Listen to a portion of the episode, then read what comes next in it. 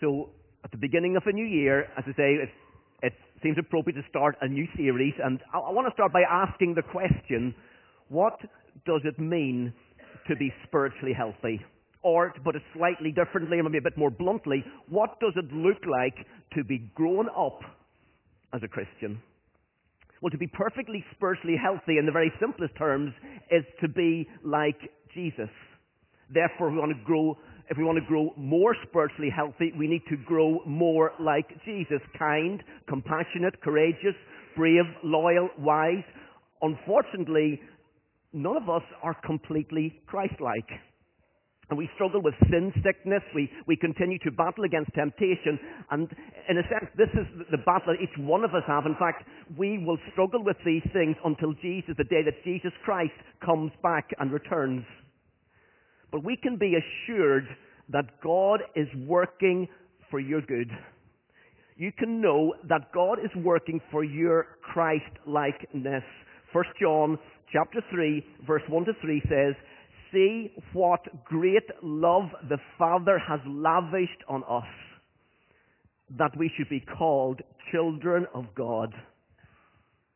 And that is what you are. And the reason this world does not know us is because they do not know Him. Dear friends, now we are children of God, and what you will be has not yet been made fully known. But we know that when Christ appears, we shall be like him, and we shall see him as he is. All who have this hope in him purify themselves, just as he is pure. And in 2017, as we sort of just getting into it, this should be our hope. This should be our goal. To be more and more like Christ. And listen, God is working for this. In fact, God is working all things for your good. He's working it all so that you can become more and more like Him through the ups and downs, the trials, the thrills, the spills, the mundane and the routine things of life. It's all there to bring and to shape you into that person that God ultimately wants us to be. And this should be the normal experience of what it is to be a Christian, both today, but also back in the mid 40s AD when James wrote this book that we're going to be looking at over the next two or three months. And this letter is written to people who were struggling under the pressures of living in a sinful world. And the answer is still the same today as it was back then to humbly accept God's wisdom that we find in God's Word. It is to become more and more like Jesus. And through this book, James reinforces the message with these practical examples which will at times feel a little bit hard hitting. They will also be there to challenge us, to encourage us to live by the divinely implanted word and spirit as we face the pressures and the difficulties of this world with all of this godless values that can so easily just overpower us. See, God is not content to simply see you saved through Christ. He has decided to make you more like Christ. To be mature, to be healthy in your faith. And this requires both growth and grace. It requires work and it requires hope. So we get into this book. The obvious question to begin with is who wrote it? Well, there are probably um, at least five different candidates, five Jameses in the New Testament. So three of them are apostles, the son of Zebedee, the son of Alphaeus, and the brother of Jesus. The fourth one is the brother of Jude, and then the father of the apostle Judas, not the one who betrayed Jesus, the other one, the one that nobody ever talks about. Um, and uh, so these are five possibilities. Now it's worth saying that we cannot be absolutely sure which one of these Jameses actually wrote the book of James, but most theologians, theologians agree that it was the biological brother of Jesus himself. Now, it's worth noting as you read James chapter 1, have a little look, James chapter 1 and verse 1, James doesn't describe himself as the brother of Jesus. Instead, he humbly describes himself as James, a servant of God and of the Lord Jesus Christ. Now, given that James is actually the Lord Jesus' brother, this may feel a little bit strange. See, there's certainly no name dropping going on here. He's not sort of saying, hey, look at me, I am the brother of Jesus, so you better listen to my words. Nothing of that is going on, not even for a moment. James thinks it's better to be the faithful servant of Jesus than to be the biological brother of him. His identity is first and foremost in Christ. And he emphasizes the importance and the privilege of being a servant of Christ, the servant of the Lord Jesus Christ. Listen, as we've, we've heard already, it fits in perfectly with what we've been already sharing this morning, but is that your heart? Is that the desire of your heart that beyond anything else, I want to be more like Jesus? Is that your desire? Of course, Jesus is not technically the, Jesus um, was technically only the half brother. Joseph was James's father, not Jesus' father. Jesus was conceived by the Holy Spirit and by God. It's worth noting as well that James and in fact the other brothers didn't actually believe in Jesus during his, his earthly ministry. However, after Jesus' death and resurrection, the brothers are mentioned among the disciples, recorded in Acts chapter 1, verse 14, as they prayed together in the upper room. So something had changed. What had changed in that space of time? Well, you see, Jesus had appeared to James after the resurrection, and he now believed that Jesus truly was the Saviour. But perhaps more importantly, he truly believed that Jesus was his Saviour. In fact, James very quickly becomes a leader within the church in Jerusalem, and he's even called a pillar of the church in Galatians chapter 2 and verse 9. James was a man who was greatly respected. He's a man of integrity, a man who was married. His status is seen very clearly in Acts chapter 15 where he mediates over a major division within the early church. He was, he had the ability to bring people together in peace based on the Word of God. He was also a man of prayer who would explain the, and, would probably would explain the emphasis of prayer that we will see throughout this letter. Tradition says actually that James was such a man of prayer that he would, he spent so much time on his knees that his knees were as hard as that of a camel's knee.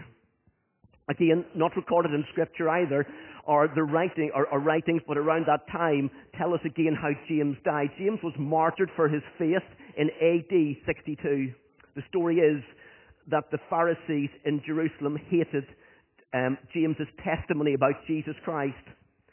So they threw him down from the temple and they beat him to death with clubs. It said as well that James, as he died, he prayed for his murderers just as his Saviour had done. Father, forgive them, for they know not what they do.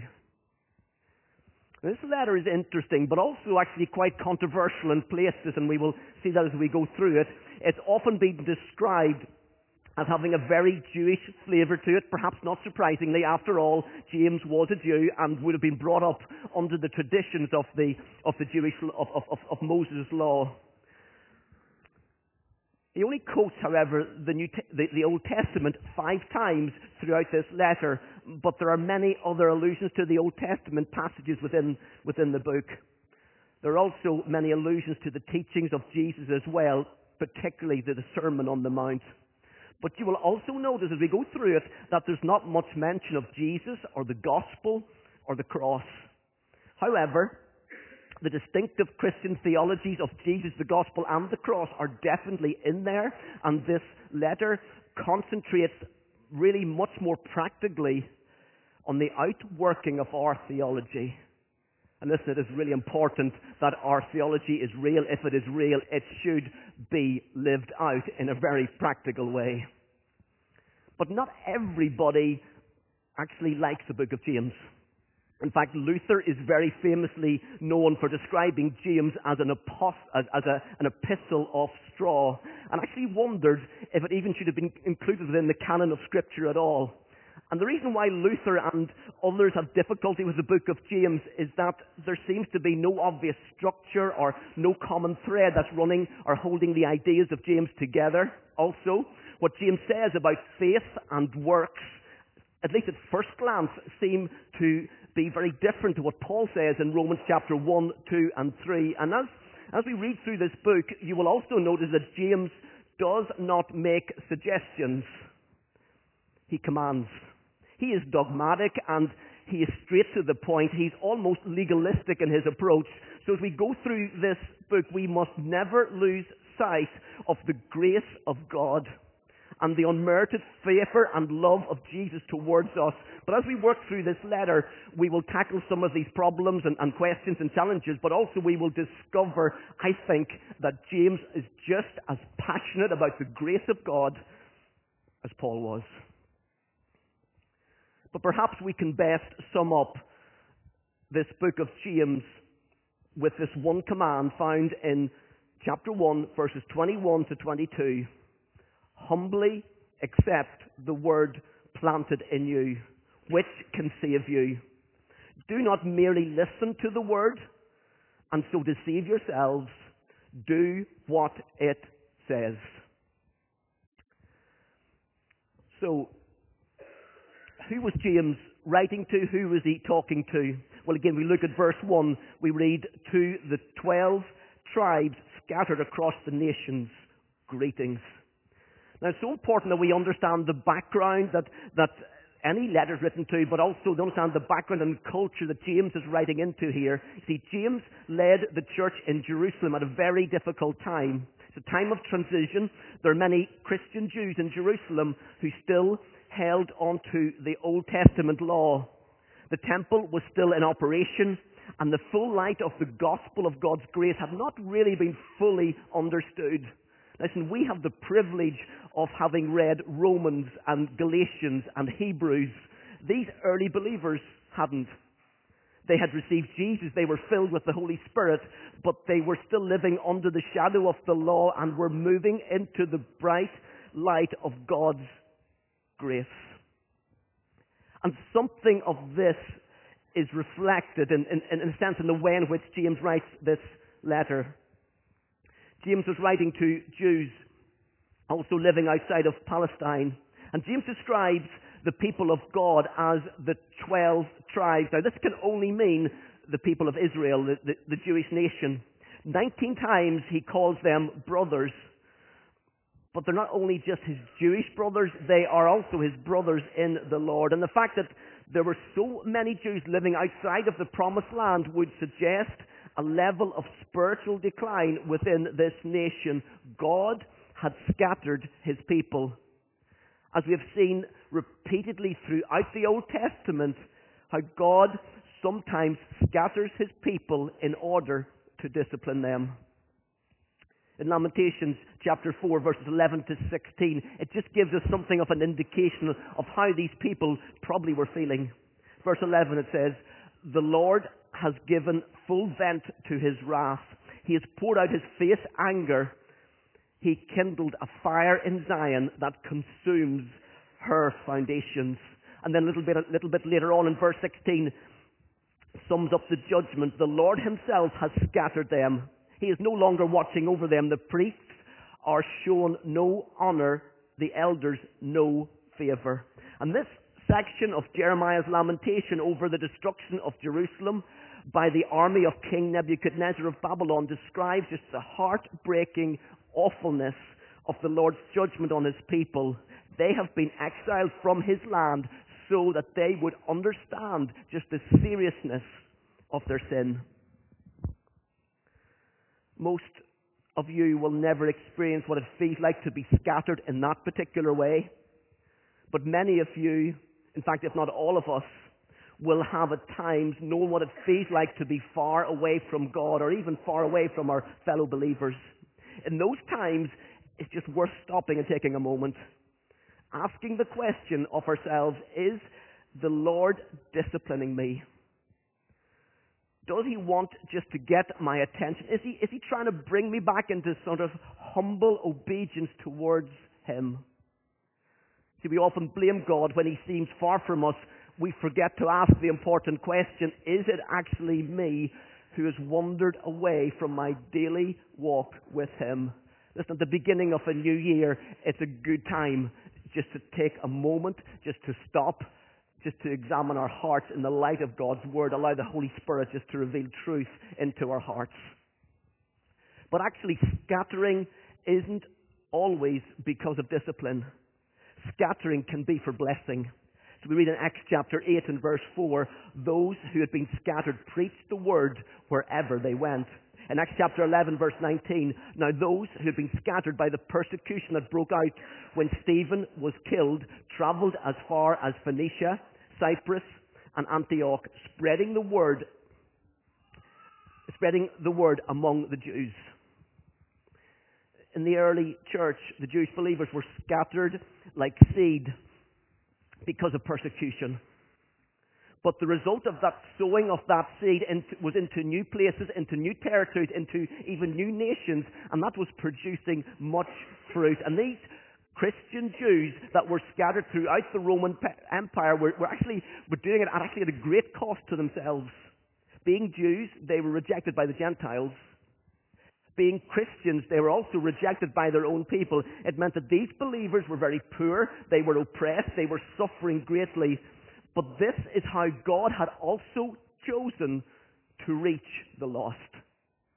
And there's a sense in which Christians then and now are living as a scattered people and live scattered lives among the nations of this world, showing and speaking how wonderful it is to be a servant of God and of the Lord Jesus Christ. James chapter 1 verse 1. Now every New Testament letter has got a special theme and a purpose in writing it. So Paul wrote the book of Romans to prepare the Roman Christians for his visit. In 1 Corinthians, it's written to the church in Corinth to help them to correct certain problems within the church. Galatians, it was written to a group of churches to warn them against legalism and against false teaching. James's letter was written to people just like you to show you what solid, real, joyful, practical faith looks like for a scattered and for a suffering people. But as we get further into the book of James, you will discover that these Jewish Christians were also having some problems, both in their personal lives, but also in their church fellowship. They were going through difficult testing. They were facing temptations to sin. Some of the believers were making themselves rich while others were actually being robbed by the rich. Church members were competing for position within the church, particularly wanting a teaching ministry. But perhaps the greatest problem in this church was a, was a failure to live a life that matched what they said they believed. This was such a serious problem that was causing wars and causing divisions within the church. And Christians were disobeying God's word and actually were physically sick because of it. And some of them were even straying away from the Lord Jesus and from the church. And of course, this list of, of problems is not that different from the problems that trouble the average local church today. After all, do we not have people in our church who are suffering for one reason or the other? Are there not people who talk one thing and do something completely different? worldliness is still a serious problem, and there are still Christians who cannot control their tongue. And this issue that James is dealing with are actually just as applicable today as they were back then. See, James is not discussing just random miscellaneous problems, but rather all of these problems have a common cause spiritual immaturity. These Christians simply have not grown up. And that's the basic theme of this letter. And that is that we should grow in maturity in the Christian life. So we read in James chapter 3 and verse 2 where he talks about the perfect man. However, he does not really mean the sinless man, but rather the one who is mature, who is balanced, and who is grown up.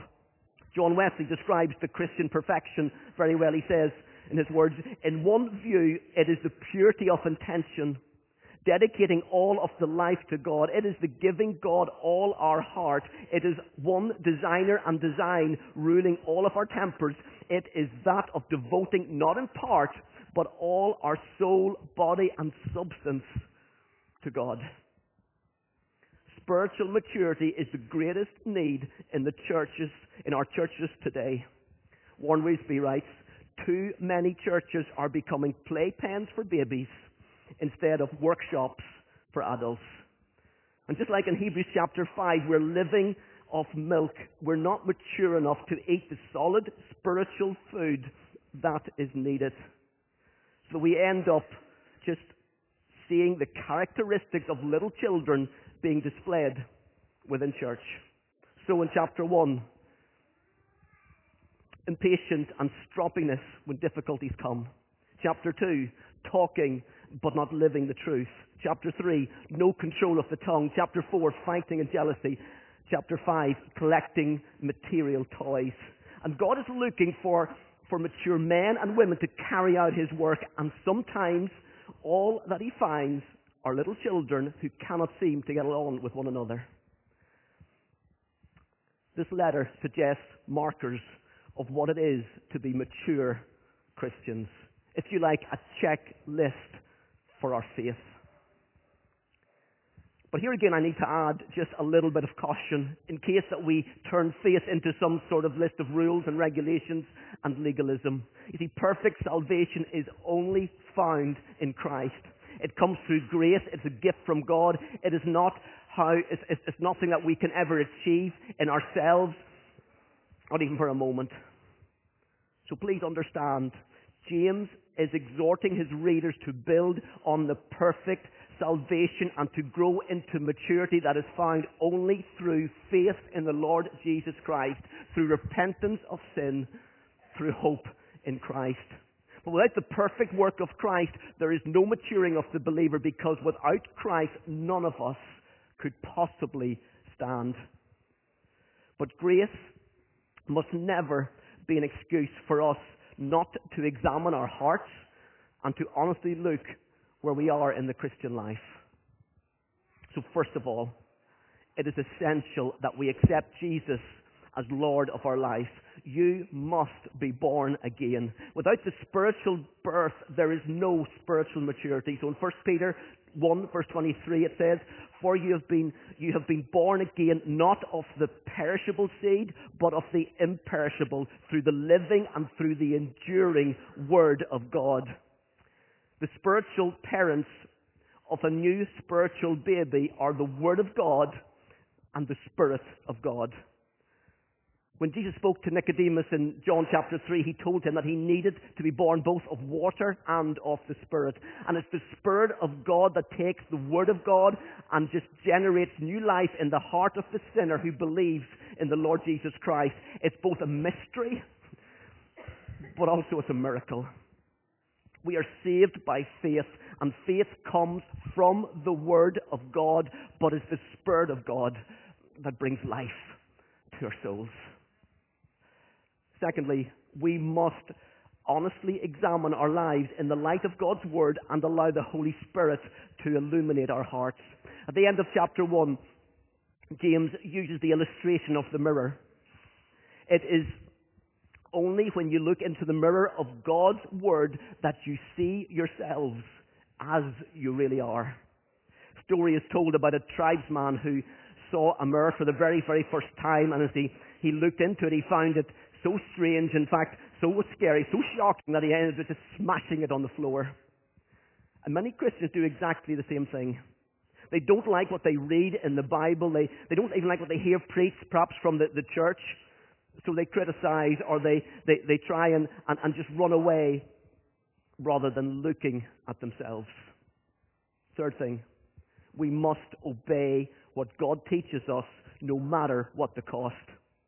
You know, it's very easy to attend Bible studies. It's easy to um, listen to sermons preached. In fact, it's very easy, easy even to preach sermons and even to discuss them. But it's much more difficult to put into practice what we've learned. To live it out in the workplace, in schools, in universities, within our homes. You see, the blessing does not come in the study of the Word of God, important as that is, but it comes in the doing of the Word of God. God is looking for obedience. He's looking for hearts that are given completely over to Him. The fourth thing, be prepared for extra trials and testings.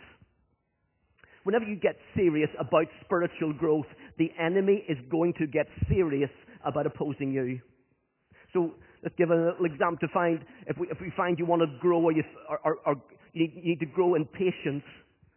Well, you need to be prepared to know that God will put you in places that require patience. There's a joke in our family that you never want to go, go traveling with Keith because I have spent more times hanging around airports with delayed flights, often even cancelled flights. Maybe God's telling me something, quite possibly. But actually, how do you react when the plane is delayed, when, when you get that flat tire, when you're late for that meeting, or even miss that meeting? Do you see it as a God given opportunity for you to spend a few hours to grow in patience? Or do you use that time to practice your impatience? If you take this seriously, if you apply God's word to spiritual growth, Satan will turn up the heat. So be prepared. Be ready as we get into some of the details in this passage. Will be challenging things that will be said as we, we, we, we grapple with God's word. But be prepared as you begin to deal with some things. Satan will not want it to happen within your life. He wants you, in fact, to, to think it's easier just to walk away. It's easier to give up. But as the pressure builds, you can be sure that you are on the verge of a breakthrough, of a wonderful blessing, an exciting new step of maturity within your life. The fifth and the last thing is this. We must measure, you must measure your spiritual growth by the Word of God, not against other Christians. Listen, Jesus is our example, nobody else. So allow the Word of God to shape you and to change you. Give permission to the Holy Spirit to challenge you and to reveal the true nature of your heart, even when it's painful at times. And at times, it will be painful. But age and maturity are not necessarily the same thing. Just because someone's been a Christian for 10 years or 20 years or even longer does not guarantee that they are mature in the Lord. Not everybody who grows old grows up. The message of the book of James is simple. It's time to grow up. Let's just pray.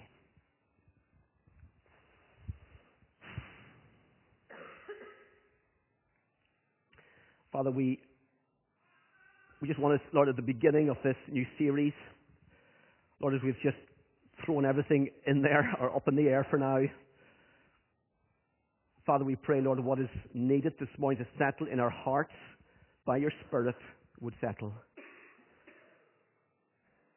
Father, just begin to speak and to just to soften my heart, soften our hearts.